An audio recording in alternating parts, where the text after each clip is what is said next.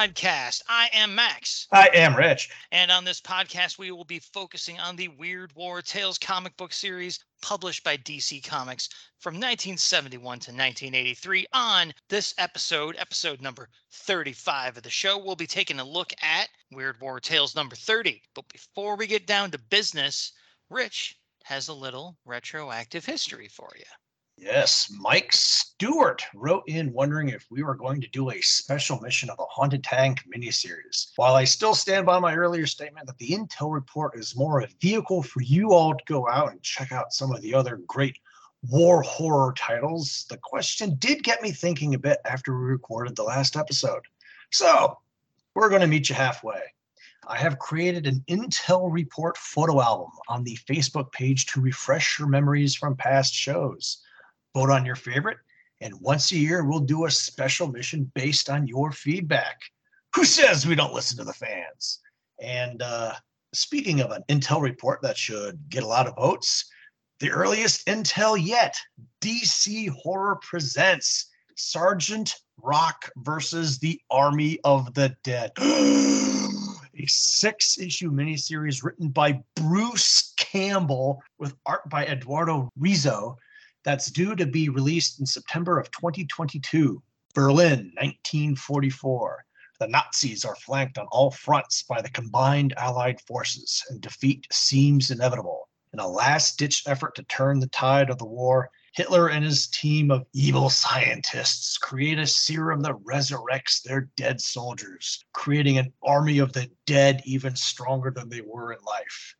Sergeant Rock and Easy Company find themselves dispatched in enemy territory to face off against the strangest, most horrific enemies they've encountered yet Nazi zombies.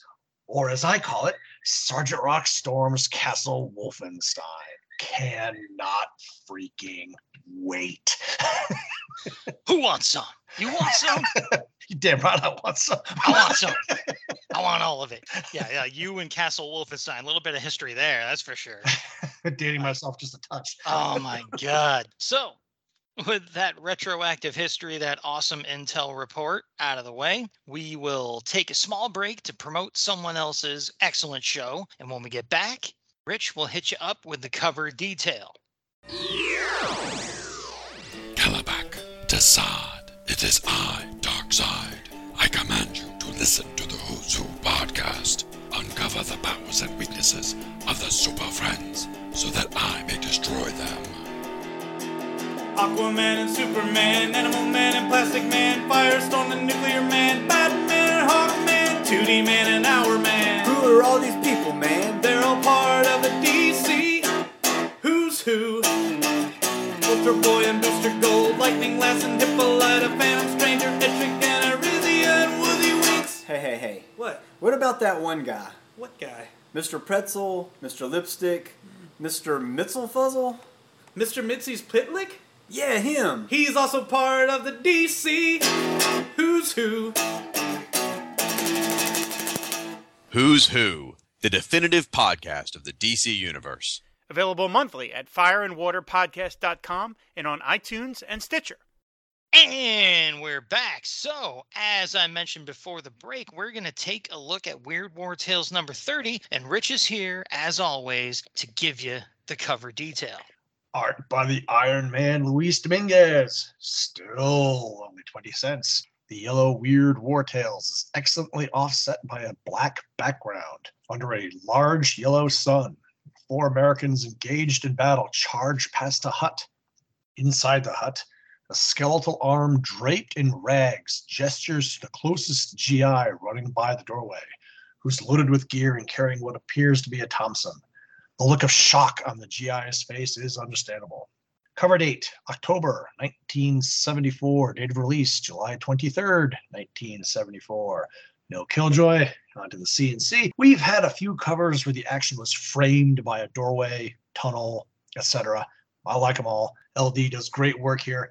The rags of the skeletal arm look like they were once a uniform. There's a rat in one corner of the doorway and a couple of buckets in the other next to what appears to be a torn wood from an earlier bullet strike. The interior of the hut is in deep shadow. Keep running, Yank.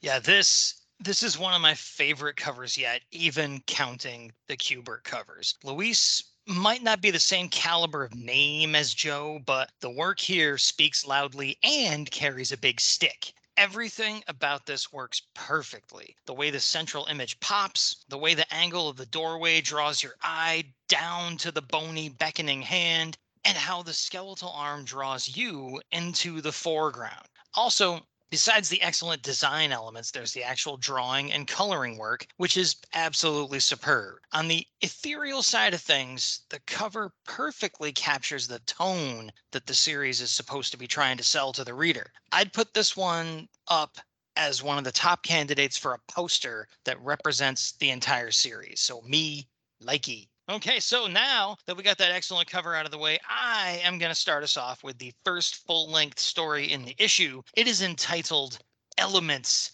of Death. it is nine pages long, script by David Michelinie, art by Gerry Talaoc. The synopsis is as follows November 1942. The Nazi concentration camp near Poznań, Poland. Commandant Helmut Oberling loved to cause pain, and the war had provided him many opportunities to inflict it. Just that morning, he had laughed watching Jewish inmates choke to death in their poison gas shower. A special excruciating formula he had ordered Dr. Cooper to create, taking effect on the prisoners. But a running aide ruins Oberling's fun when he announces General Wulfschmidt had arrived with a special prisoner for the colonel to interrogate. It's believed the POW knows the location of the resistance headquarters in Poznań, and Oberling's reputation for persuading difficult prisoners is well known. Oberling salutes and gets right to work, offering the POW a chance to cooperate. The prisoner, Captain Andrew Corbett, only gives his name, rank, and serial number. Oberling slaps him and orders him stripped and tied to a chair. Hey, you know, we all have our kinks. But uh, in the days that follow, the drowned flyer is subjected to every cruelty Oberling's sadistic talents can devise, and Corbett's mind and body twists and tears with unbearable agony. I think that's a direct quote from the excellent captions in the story, too. Uh, finally, Corbett cracks and gives them 15 Leithof Street. Oberling decides to lead the raid himself and gives Corbett the reward of a nice shower. He enjoys a cigarette and hears Corbett's screams as the American dies. That night, Oberling breaks down the door of 15 Leithof Street and leads his men inside. He's horrified to discover General Wulfschmidt entertaining his mistress. Oh! the furious general orders Oberling out, promising to take the colonel's command from him for his error. Enraged, Oberling returns to camp and demands Corbett to be brought before him. The flyer will pay for humiliating Helmut Oberling. Oberling is dismayed when his aide reminds him that Corbett is already dead. Revenge is impossible. A few nights later, Oberling is being driven into town when his driver thinks he sees landmines on the road in front of them. He swerves the car and crashes off the road. Oberling is thrown clear, but the driver is killed. There are no mines to be seen. The town is across from a marsh, and Oberling chooses to walk through it to get to town. He can't see anything in the darkness as he plunges deeper into the swamp. A voice makes Oberling spin around. It's Corbett, standing in the middle of the marsh in only his shorts. It can't be! You're dead! Corbett replies with, You're quite right. I am. Oberling pulls out his Luger and opens fire. The rounds have no effect, and Corbett laughs as Oberling charges, meaning to deal with the American with his bare hands. The German passes through Corbett's form and tumbles down a steep ditch, breaking his leg. Corbett laughs and vanishes. Oberling's injury is severe. He can't move, and no one hears his pleas for help as the cold night wears on. But as the sun comes up, he hears voices nearby. As Oberling tries to call out to them, he starts to gasp and choke. Ten yards away, two German soldiers in gas masks are dumping the new poison gas that Oberling was using on his own prisoners into the swamp. It was odd that Dr. Kruper had called and ordered the new gas to be destroyed because it was too inhumane. It had never stopped him before. He also had an odd accent, almost sounded like that dead American. But what was most peculiar was that Kruper had insisted the gas be dumped in this particular marsh. This is a dead marsh, one of the Germans replied. There's nothing for the gas to destroy but snakes, rats, and other vermin. Neither sees Oberling's corpse as they drive off. the end. And Rich has a little killjoy to give you at the end of this story right here. I couldn't find a Poznań in Western Poland, but there's a Poznan, formerly Posen, that had a concentration camp nearby. Also, how did Captain Corbett even get to Western Poland? The Army Air Force wasn't flying missions anywhere near that deep into enemy territory in November of 1942. He flew through a cloud, and then when he came out the other side, this is weird war tales, man. Soldiers are always being teleported all over the place. Temporal vortex! Yes, temporal spatial vortex. It's the Poland triangle. I don't know, but it's weird war tales, baby. So comments and commendations on this one. I gotta say, I liked it. But parts of it were a little creaky for me. To get the ending he wanted, Michelinie had to have the ghost make the phone call to have the gas dumped, even if he didn't need to have the ghost cause Oberling to trip into the marsh. He could have just broken his leg in that fall, which I'll get back to. Maybe I'm just nitpicking uh-huh, because I grew up on a lot of Michelinie's later writing, Iron Man, whatnot. I did enjoy how Oberling's arrogance led him to rushing off on Corbett's bogus tip without even sending anyone to vet it first. It, it still works really well, and Corbett's ghostly appearance in the marsh is kind of fun. I mean, it's weird war tales, so you know, I, I can't be knocking that down too hard. Spotlights for me were, as usual, Talaoc's logo work is stellar. I freaking love that logo for the story on the splash page. I love the shot of Oberling being thrown from the car on page six, panel three. And here's what I said I'd get back to. The angle he's flying at makes it a little hard to believe to believe him in the next panel when he thinks that he was not hurt much though. I mean, he's going like goofy out of that thing. It's like so just no, that's instant death. But anyway, it's it's still it's a hell of a fine panel to look at. And the final panel of the story is also just great. So excellent cover, really fun first story. We're off and running. This is one of the first comic stories written by Michelinie, and a good one it is, even if it is just a take on the classic live by the sword, die by the sword yarn. You know, like last issues, for example. Talaoc's art is really good too. Two panels talk me the loudest. Page three, panel four. The mosaic of Corbett's tortures with the reds, blacks, and yellows is one that almost unfortunately makes you stop and examine the details. At page eight, panel five, Oberling's pain filled face with angled sunbeams and five o'clock shadow after a night in the marsh is also haunting. But hey, screw him.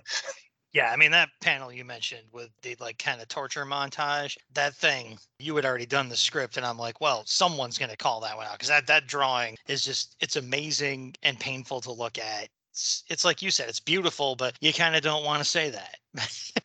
it's like really well done. So, that's our first story. Rich is to hit uh, a hit you with a little a little short one here. We got a couple of shorties coming up. And for the first of them, here's Rich. The long awaited return of Day After Doomsday, all original material, two pages, script by Len Wein, art by Bill Draut. I'm going to read you a little bit of a poem. Story goes a little something like this As the last man on earth sat alone in a room, there was a knock on the door. So he lunged for his gun, picked it up on the run, and cautiously moved across the dirt floor. Then he flung the door wide, took a quick peek outside. There was nobody, nothing in sight, save a letter he found laying there on the ground. He was stunned. Someone knew how to write. He read it over fast, then let out a short gasp, and slowly he regained his breath.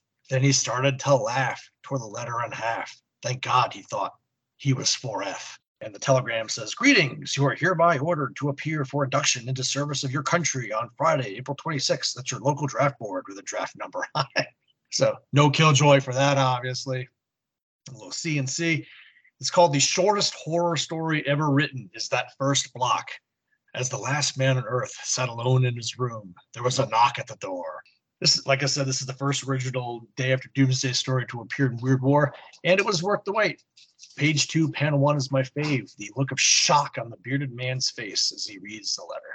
Yep, I gotta say, as Daffy Duck once taught us, there is no escaping the little man from the draft board. Full points for this one. Not only just for being really fun, but for completely saving the day after Doomsday feature in two short pages. The poetic format was nice. It had me thinking of Twas the Night Before Christmas the whole way through. The logistics of the letter's arrival don't really matter, as the execution of the whole thing is just too good to let you worry about it. On page one, panel three, I feel this captures the last man's wariness and confusion perfectly. You can see that he's on guard, but also truly wondering if he's finally lost his mind. It's just great stuff. And as I said, redemption for a feature I have uh, consistently pooped on throughout Weird War Tales here. Uh, it's it's on the way up. Gotta say, this this was a lot of fun. So our next little short feature is called Dreams of Death. I'm getting all the ones with death in the title here. All right, so this one is three pages long. Script. Don't think about it too much. Script is by our good buddy. Yeah, yeah. I wonder. Hmm. Here, Max, read these. So, script is by our good buddy, uh, the veteran Jack Oleck. Pencils by other veteran Ernie Chan, and inks by some some guy named Tex Tex Blaisdell. You know, veteran status. I don't know off top of my head as far as a veteran of the series. Synopsis for this three pager goes a little something like this. Baron Manfred von Richthofen. That's that's a if you're gonna have a name of a German in a comic, that's just right there. Wolf Schmidt was pretty good too. Anyway, Baron Manfred von Richthofen is awakened from a nightmare by his adjutant, Karl. Fancy title, regular guy's name. All right. For 13 nights, he'd been having the same dream. Death hot on his tail, flying an enemy spad while dressed in the robes of a bishop. The Baron knew it was a prophecy that he was going to die in the air. But why did Death dress like a bishop?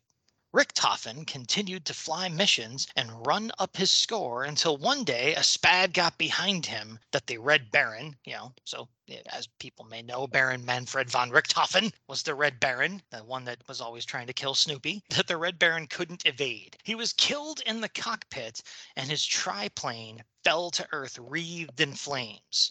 Records say Richthofen was shot down by a young Canadian pilot, but don't mention dreams of a skeleton dressed in bishop's robes pursuing him. Perhaps they should, for the name of that pilot, at least in this story, was Bishop. Killjoy! Killjoy is coming, coming Killjoy, Killjoy, hot. Killjoy. Let me mute my mic because here comes Rich, baby. Here you go. With a history minute tacked on, I have to jump on the colorist right off the bat. Why? Long pause. Isn't the Red Baron's Fokker DR1 triplane colored red? Page two, panel two. Oh, look, even wrote it in the story. You had one job. I mean, come on. The roundels on the British plane are jacked up too. Page three, panel two, which paradoxically is actually my favorite panel. There are no feed trays on the machine guns and no windscreen between them. Canadian Billy Bishop scored 72 times during World War One, making him the top British Empire ace. That said, it was not Bishop who was credited with shooting down the Red Baron on April 21st, 1918, over France, but Canadian Roy Brown, an ace with 10 kills. In actuality, it's strongly believed, based on eyewitness accounts and Richthofen's autopsy, that it was ground fire from the Australian 24th Machine Gun Company that brought the Red Baron down. He was struck in the chest by a single 303 round. The war's top ace, 80 victories, was only 25 years old when he was killed, and the British buried him with full military honors. There's actually a short silent video of it online. Look for it. Worth the effort. Maybe I'll remember to put the link on the Facebook page or uh, something. Yeah, he will eventually. He won't be able to help himself. Ah, so let's see here. Comments and commendations. While I had a lot of fun reading that synopsis and jumping all over the place in it. I gotta say, despite a simply amazing splash panel, which it really was, I had my hopes way up when I saw that. This story fell flat for me. I mean, three pages more or less wasted on a get it? The guy's name was Bishop punchline? Eh. As I said, that splash panel is just an awesome piece of work, but the story that follows just doesn't deliver on it even a little bit for me. This felt like the filler that day after doomsday usually feels like, in fact. So That's mine. Yeah, see, I was going to say I made it this far without a Snoopy reference, but you know, Max torpedoed that ship for me, so thanks, man. I love my World War One aviation stories, as you all know. But yeah, the art struggled at times. I have to cut Oleck some slack on the Bishop Brown name swap because having the Baron scream about death in a Browns uniform conjures up visions of a pilot flying in a football uniform for a team that wouldn't exist until 1945. Although that would certainly be weird, eh? A fun short story. I liked it overall. Hey, it, they could have worked it in about you know it being a code brown because he was so scared you know, of this person he kept seeing in his dreams. But you know, uh, maybe it, that's a little bit weird. War Tales meets plop, so to speak. Or Deadpool. This guy has the right idea. He wore the brown pants. Hey man, I, I just worked in a code brown leading to plop, and I feel I deserve more recognition for that. But anywho, our two short, real shorts out of the way, Rich is going to hit you with the final story in the issue, which is also kind of short, but longer than these two combined. Homecoming. Six pages. Script by Jack Oleck. Again, art by Frank Redondo. Private Saunders is the kind of replacement a unit is better off not getting and just staying shorthanded. He and another replacement, Pierce, jump off a helicopter in the middle of a mortar barrage and run for cover.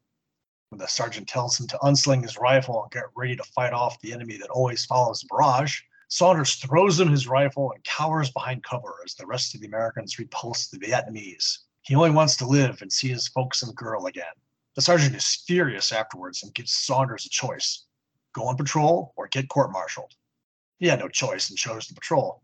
Snipers begin to whittle the patrol down, and the two replacements run for their lives as rockets begin to fall.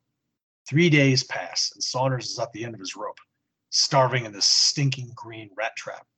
Had warned him to space out his rations, but Saunders hadn't listened. There's only one can of sea rats left, not much to split two ways. Saunders is a little mad by that. He guns down Pierce so he can have all the food. He has to make it back to the command post so he can go home. Engrossed in eating chow, Saunders doesn't hear the enemy coming behind him until it's too late. He's shot and taken prisoner. Saunders is in bad shape when he arrives at a prison compound and the questioning begins. Insisting that he doesn't know anything because he's only a private, the Reds give him a vicious beating. In his delirium, he sees his girl, Joanne, smiling over him. His parents are there too. In the months that follow, visions of his loved ones keep Saunders alive through all the enemy puts him through. But one day, instead of a beating, the guards give him news. There's a ceasefire. The war is over. Saunders is going home. A few weeks later, the coward gets a hero's welcome on his return stateside. Oddly, his loved ones aren't waiting for him.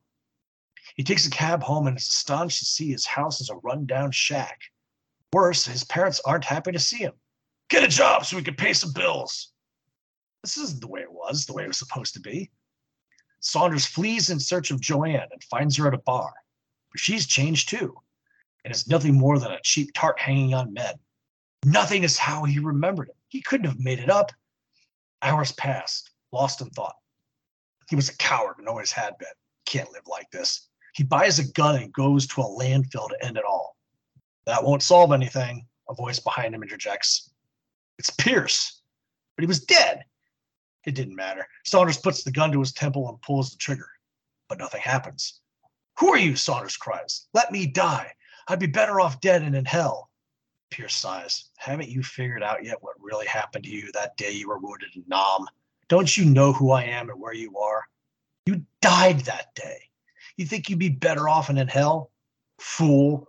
Where do you think you are? And Pierce changes into Satan. Satan. Satan, maybe? Killjoy, History Minute. The H 34 Choctaw on page two, panel two looks too scrunched up.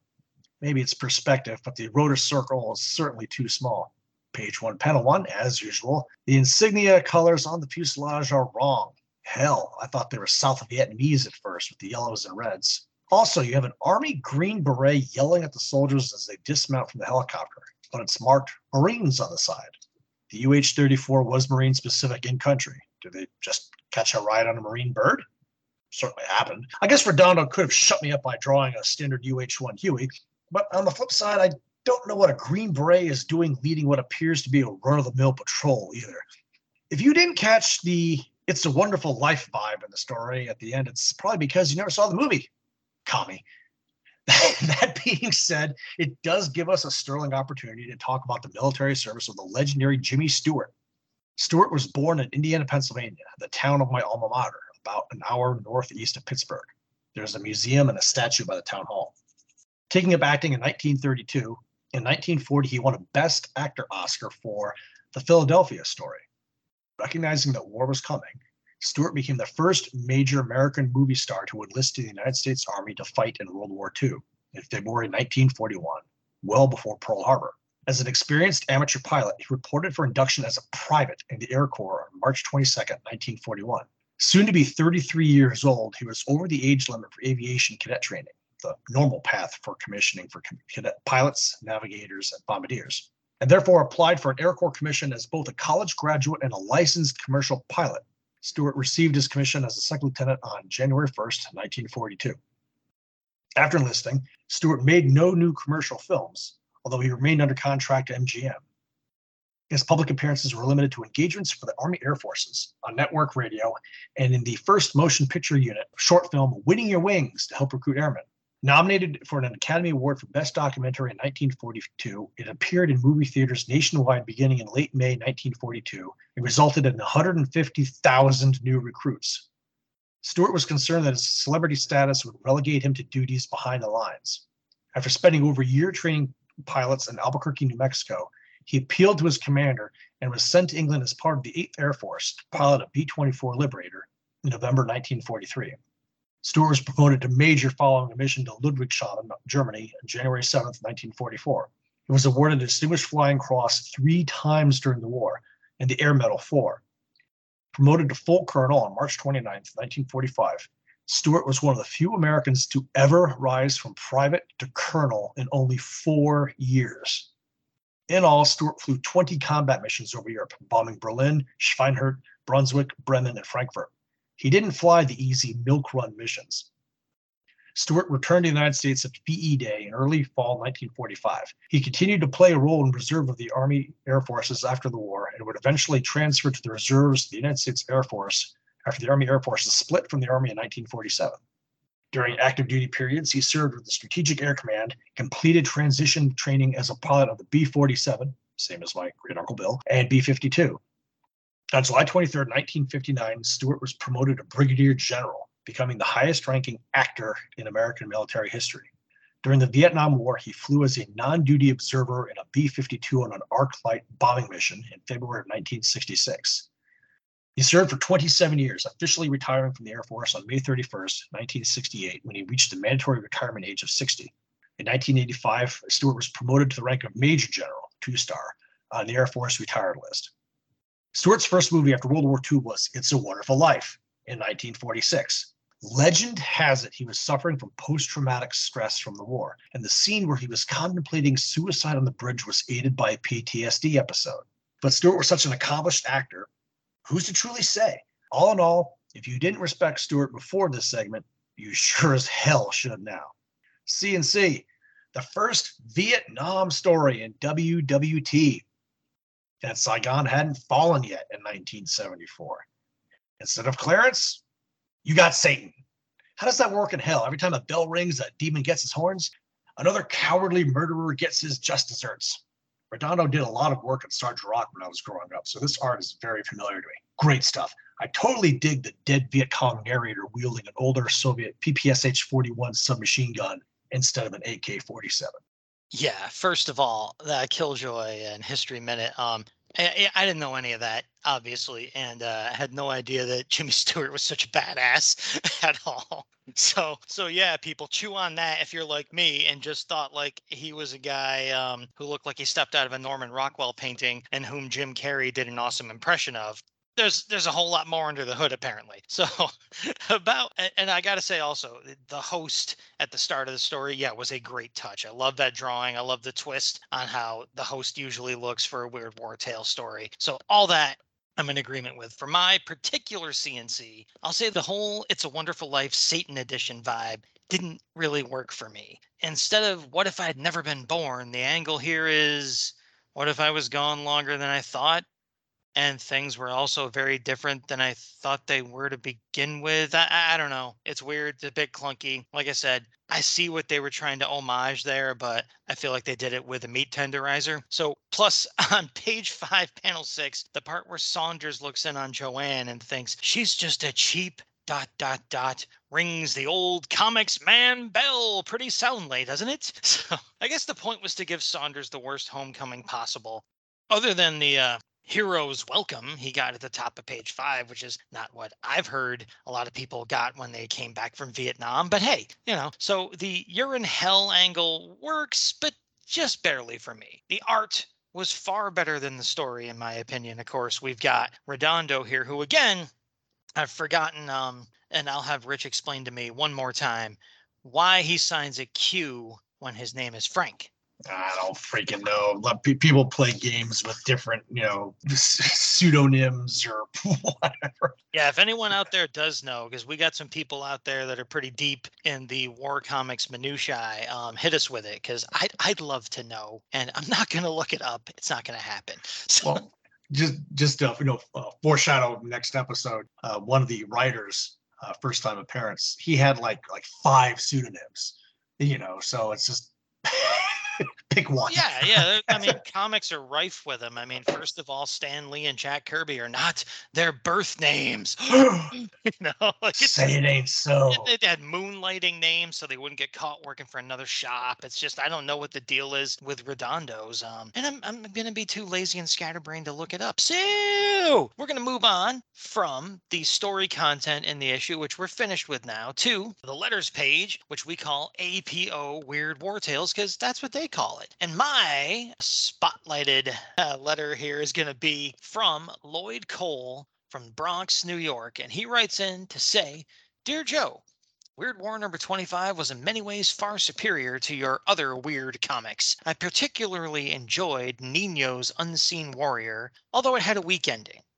Kashdan had two fairly good plots. I hope to see more of his work as well as Nino's artwork in the future. My compliments to you. It seems like every mag you come in contact with improves, or at least takes new directions. And Joe writes back, and this is the real reason I picked the letter is, is in Joe's response here. Your theory will be coming to a test sooner than you imagine. Weird War Tales fans should be sure to pick up the next issue of Star Spangled War Tales featuring The Unknown Soldier, number 183, November December, as Yi editor takes over and tries to bring to it some of our special magic.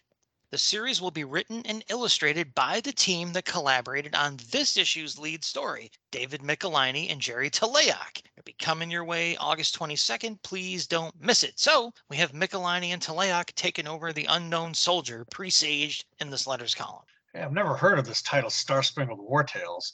Star Spangled War Stories, on the other hand, that, that's that one I'm familiar with.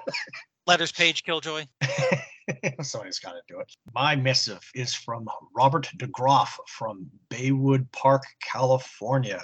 Dear Joe, I had been meaning to write a letter to Weird War Tales for quite a while. After reading number 25, I just cannot put it off any longer. From Dominguez's cover to the final panel of Nino's superb tale, I was absolutely engrossed. I have been an avid comic fan for the past 14 years, but it is only in the last two years that I have been a fan of war comics. Alfredo Alcala is without a doubt one of the finest artists in the business today. His ability to create those heavy clouds of mood make him especially effective in Weird War. Yeah, I love that stuff. He certainly is your best man for handling offbeat war themes. The Unseen Warrior, at first glance, looked like a loser, but I'm enough of a Nino fan and have enough respect for Kashdan to know that any story bearing their names at least deserves a careful reading. And I was not disappointed. It was not great by any means, but I had to conclude that the story was well handled considering limitations. It was simply entertaining. Now for some suggestions. First, I like Dominguez covers, but would really like to see some of what other artists might do with your themes. You know what they say about variety and spice. Second, how about some different cover themes based on some of the science fiction tales which pop up all too infrequently in WWT? Third, please continue to vary your artists. Your call for letters at the bottom of the text in number 25 really scared me. I know a comic must be successful to survive, and I know that one must measure of success is reader reaction. So here I am. And Joe responds with taking your suggestions in order. First, using one regular cover artist helps maintain a magazine's identity, particularly when the magazine uses numerous artists on the interior stories. Second, cover themes, as well as stories revolving around science fiction, have a very poor track record in comics. So keep WWT successful, we will use them minimally, mainly for variety. Third, we most certainly will vary our artistic staff. For instance, this issue we gave Alcala a rest after five consecutive appearances. Last, a comment on your comment. Reader reaction is a very important part of any magazine's success. And WWT has always been weak in that direction. We are very anxious to receive more mail from you. So the longest letter on the letters page and a very solid one, I must say. Yeah, that's like the kind that Joe Kubert used to ask for, you know? Thoughtful, Well well constructed. Damn it. As soon as he leaves the book, man, they start listening to him. so that's the letters page this time around. And we're going to move on to our spotlighted ads of the issue. Take it away, Rich. Nothing was even remotely interesting to me until I got to the back cover and found Browning bicycles. When you're big enough for a 10 speed, you're big enough for a Browning. And it shows this guy in a two short shorts and a gray t shirt hoisting up a green bike over his head with one hand. The name Browning has helped a lot of people over the years. Just ask your dad or grandpa what a tough, reliable hunting gun a Browning is. Browning rods and reels have tamed all kinds of fighting fish, from Peoria to the Pacific. And today, a Browning Grade 1 10 speed can help you get to school faster, take any hill you can find, and get in shape for the team. it just goes on and on. And the Grade 1 has reflectors on the front, back, spokes, and pedals, so it's safer if you get caught out after dark. Take your pick of four of the greatest colors in town candy apple red, metallic blue, bronze green, and Aztec yellow. This great bike also comes in a girl's five speed model with easy to use trigger shifter right next to your grip. Why don't you and your dad take a peek at Browning bikes at your Browning dealer downtown? it doesn't say how much the bikes are, but it's actually I take that back. Yes, it does. Grade one men's 10 speed, $136.50. And the girls three speed is you know 116.50. So again, girls getting screwed. What else do you want? Ah, it's the 70s. Oh man, in 1970s money, that's that better be a, that better be a good 10 speed, man. I love how he's like you said, hoisting it over his head like freaking uh presaging again i'm using that word this episode people it's just going to keep happening you know uh presaging the arrival of he-man which i'm going to talk about again in my ad coming up here. And that is a two-page ad for big jim's kung fu and sports action sweepstakes. So big jim was a toy line that lasted from 1972 to 1986 from mattel it was an attempt to cash in on GI Joe to to follow because GI Joe was floundering itself at this period. It had like the GI Joe Adventure line. It didn't know what the heck to do with itself until it was reborn in the mid '80s, around when Big Jim died. Uh, so we had characters like Big Jeff, Big Josh, and Big Jack that were part of his team. And another bit of trivia I found out about this, uh, you know, I refreshed myself on because I'm a bit of a toy nerd, folks, as you may be picking up on, is that these toys were also sold as licensed. Probably licensed 007 toys in Latin America in the 80s. So they just swapped it out and acted like these were James Bond figures. So Big Jim later on uh, adopted like this uh, kind of super team name, the Pack and you know they had like super villains coming in later in the line and to bring up the he-man thing the tiger trap tiger for the big jim line was the exact mold used for he-man's battle cat they just repainted that thing and used it and went hey guess what? He-man fits on there. We're good. So so battle cat comes from big jim. The, the ad itself here shows some pretty cool stuff on display. You get big jim's kung fu studio which is like kind of a Mego style fold out little kind of karate dojo looking place where you can get your big jim figure and practice kung fu with with other figures and whatnot there's this action accessory for the kung fu figure called big jim's muscle mover where you're basically stabbing in the back with a little gun that looks like a power tool squeezing a trigger to make him do a little karate chop again they're trying to riff on gi joe here and he had the kung fu grip he had you know gi joe could chop a block of wood with his hands. So you've got Big Jim chopping a board in half here. You've got different sports gear and everything. Now, the, the hook of the ad is you complete a puzzle on the page here. It's like a little crossword puzzle. Send it in, and you can get a hundred dollars worth of these toys sent to you. So I thought, like, okay, you know, it, it seems a little desperate to be given a hundred dollars worth of these toys away, considering this is only two years into the line's history. But hey, maybe stunts like this actually help generate interest. Because again, this this line kind of trundled on and breathed its last 14 years after it began. And really, you you hardly meet anyone who's ever heard of it. So that ad jumped out to me. And so for like that Browning ad, a classic. I, I love the graphics. I love the wording, and I was glad Rich picked that one. And then I had to jump all over Big Jim's Kung Fu because I had some of the Big Jim toys. They had Jack Kirby art on the boxes. So and, and like I said, I, I'm kind of a toy nerd anyway to this day. So so that one was just made for me. So the ad section, I promise you, I'm done talking about it. We're gonna move on to our section called "Got Any Last Words?" And unfortunately, I'm first in the script, so I'm gonna keep talking. And I'm gonna say, overall, this issue was kind of a mixed bag for me, really. Not a bad issue at all. You know, I'll be clear, but some squandered potential that kind of soured the milk for me in some spots. The cover is an all timer, though, and half of the stories really worked for me. So I really, I can't say it's bad at all. Four fun stories, a good cover, great letters page. Crappy ads, the only thing holding this issue back. Easily one of the best issues yet. Four stars when it took a while for me to decide on Elements of Death as my favorite story. crappy ads. How dare you? So we move on to uh, a little section we like to call the Dead Letter Office, where we talk about feedback we get from from our listeners on Gmail, Twitter, and Facebook. We like to kind of mention in vain that we still have over on redbubble.com for now until I move it someplace else. The Weird Warriors Podcast PX, where you can get our logo on just about anything you can think of. I promise you, you can. And again, it's on redbubble.com. Search Weird Warriors Podcast. Get yourself some gear. We'll see you at the cons. All right.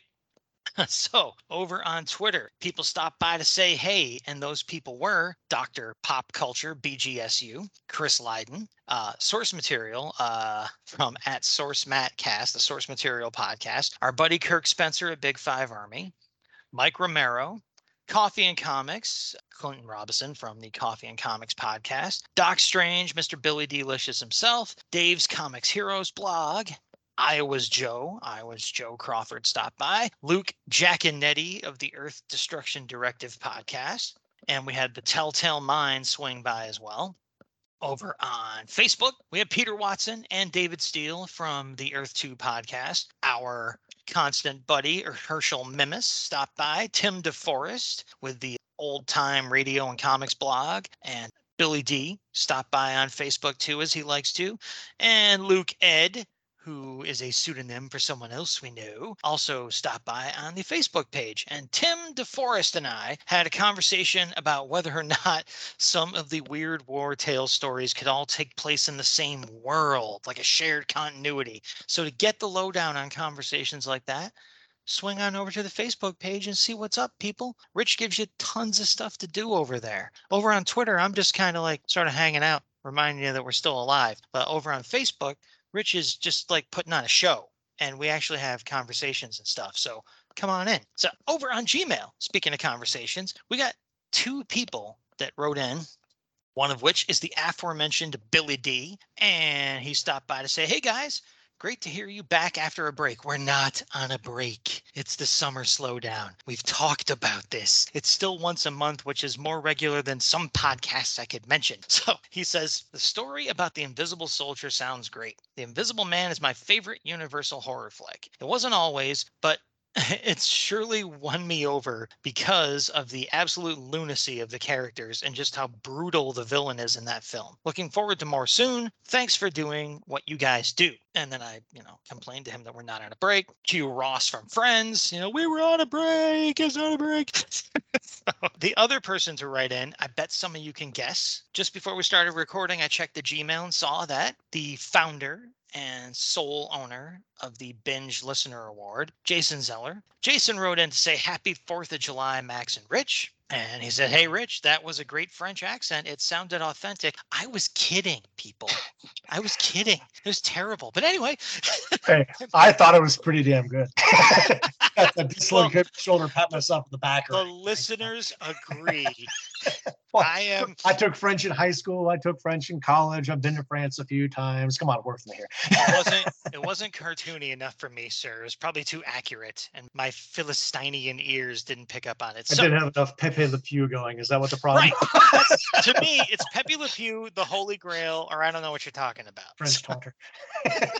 Exactly. Jason goes on to say, I missed the DC staffers reference too, so he shares my shame in that. The first story was pretty good, and I was not sure what the twist was going to be. The ending made me think of the end of Indiana Jones and the Last Crusade, in which the bad guy drinks from the wrong cup instead of the grail and quickly turns into an old man, then a skeleton, then a pile of dust. I also liked the Walt Disney's Haunted Mansion ad, as that looks very good. I would have really enjoyed those scenes as a kid. As an adult, I was finally able to ride the Haunted Mansion ride. The ride was awesome, but the ending surprised me when you see a mirror with a ghost in it saying, Be seeing you soon in your state, and dropped the name of my state. So, you know, Disney is totally spying on you with surveillance technology if you if you didn't already assume that. And uh, Jason goes on to say, "I knew you would be happy, Max, when they assured everyone they were working on the day after Doomsday storyline. Won't it be so fun to continue this series? Actually, it was when they came back. So I got to eat my words a little bit on that one, but I'm used to it. So Jason says at the beginning of the second story, I thought of the new solicitations of Sergeant Rock versus the Army of the Dead before I realized the super soldier's power was like the invisible man. Has a familiar setting with the Allies on the verge of ending the war and a last ditch effort on the part of the Nazis. Will you guys be checking out this new Sergeant Rock series? No, I never. yeah, Yeah, No. no, touch that. it's really not in our wheelhouse. I'm sorry. He says, I did. I did enjoy this story and was wondering how they would stop the invincible invisible man. So yeah, I love that. It's like, nah, Jason, we who's Sergeant Rock? Never heard of him. Who's Bruce Campbell? Just some B movie actor. I'm not interested. so that's the dead letter office out of the way. The issues wrapped up, people. So what's left? It's left for Rich to hit you with the teaser for the next episode. Weird War Tales 31 because you don't want to start your Christmas shopping yet, unless it's for us. We like comics. Premonition, Reincarnation, Arm Wrestling. Beware for whom the old comics man bell may toll. It tolls for thee. For free. Whee! Oh dear God. It's been a long summer. it sure does toll for me. Let me tell you, it's been tolling for me for a long time. So that wraps up another episode of the show, people. This has been the Weird Warriors podcast. We have been the Weird Warriors. We have been the Batlin Bros. I'm Max. He is Rich. And we promise to make war. no more.